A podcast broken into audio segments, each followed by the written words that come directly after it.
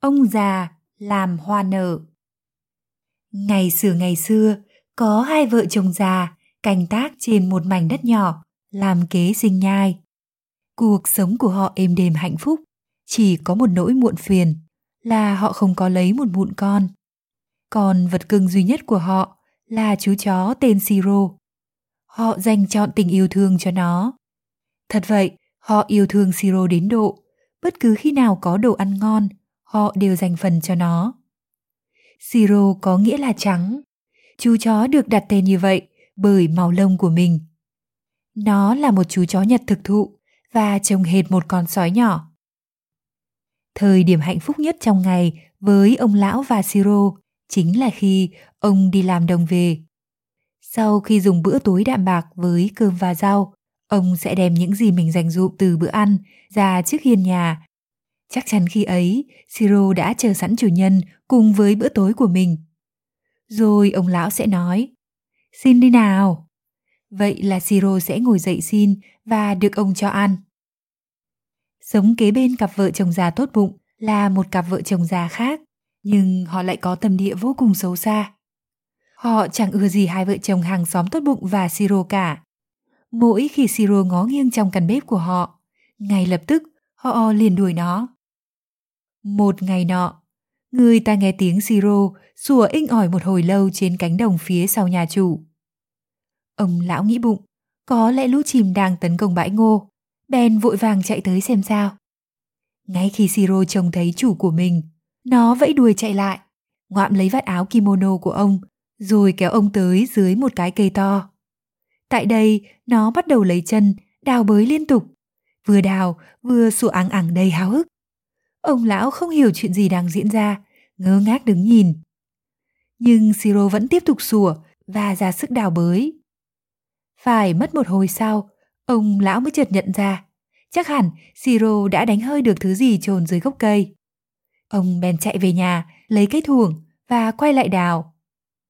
Đào được một lúc, ông vô cùng sừng sốt khi chạm phải một đống tiền cổ quý giá.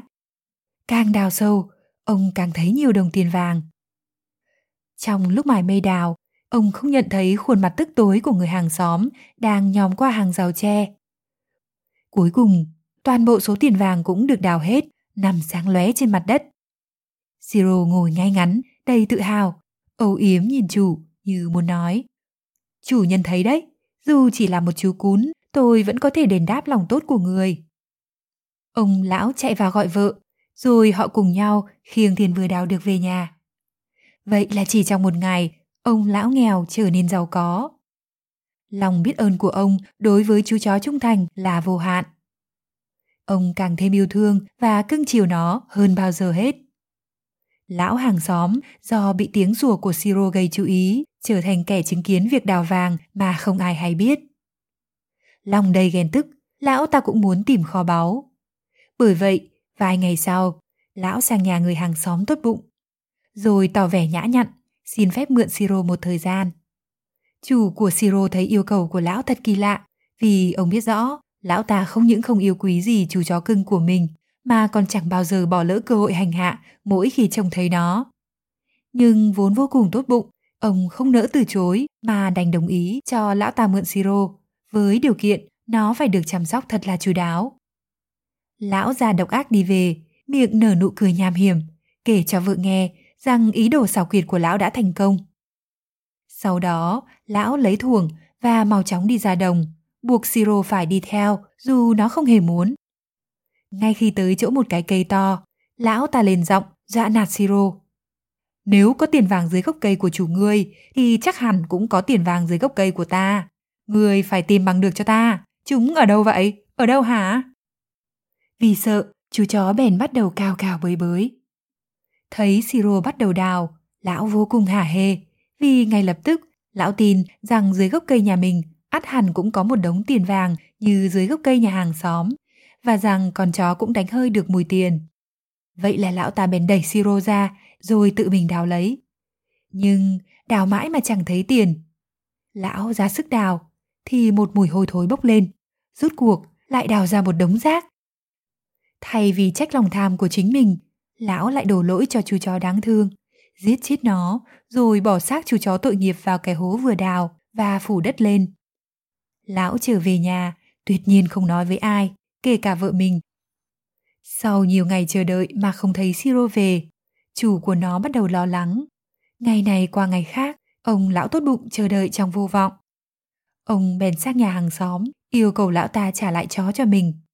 Không chút hổ thẹn hay do dự, lão hàng xóm độc ác nói với ông đã giết chết Siro vì nó nghịch ngợm. Nghe tin dữ, ông lão tốt bụng khóc lóc thảm thiết. Tuy sốc và đau đớn, nhưng vì quá hiền lành nhân từ, ông không nỡ chê trách người hàng xóm xấu xa của mình. Biết Siro bị chôn dưới gốc cây trên đồng, ông yêu cầu lão ta giao cho mình cái cây để tưởng nhớ chú chó Siro tội nghiệp. Ngay cả lão hàng xóm xấu xa cũng không thể từ chối một yêu cầu đơn giản như vậy, bèn đồng ý. Chủ của Siro liền chặt cây và mang nó về. Rồi từ thân cây, ông làm ra một cây cối. Để làm lễ tưởng nhớ Siro, bà lão vợ ông bỏ chút gạo vào cối, rồi ông giã để làm bánh. Bỗng dưng, một điều kỳ lạ xảy ra. Khi ông vừa bắt tay vào giã, gạo liền trào lên, tăng gấp 5-6 lần so với ban đầu, và bánh cứ thế tuôn ra khỏi cối, như thể có một bàn tay vô hình đang làm vậy. Vợ chồng ông lão hiểu ra ngay, đó chính là món quà mà Siro dành tặng họ để đáp lại tình cảm son sắt mà họ dành cho nó. Họ nếm thử những chiếc bánh thì thấy chúng ngon hơn bất kỳ món ăn nào khác. Kể từ đó, họ không bao giờ còn phải lo về đồ ăn vì sống nhờ vào những chiếc bánh mà chiếc cối không ngừng sản sinh cho họ. Lão hàng xóm tham lam nghe được chuyện may mắn ấy lại nổi cơn ghen tức, bèn tìm ông lão và mượn chiếc cối thần kỳ, giả bộ rằng ông ta cũng đau buồn vì cái chết của Siro và muốn làm bánh dâng lễ tưởng nhớ nó.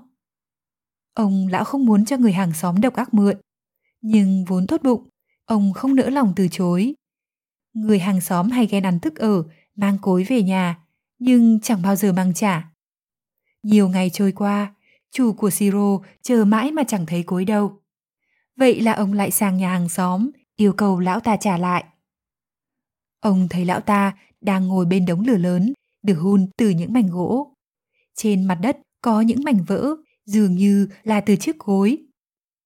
Thấy ông lão đòi lại đồ, người hàng xóm độc ác trả lời đầy hống hách. Ông đến xin cối về đấy à? Tôi làm nó vỡ toang mất rồi.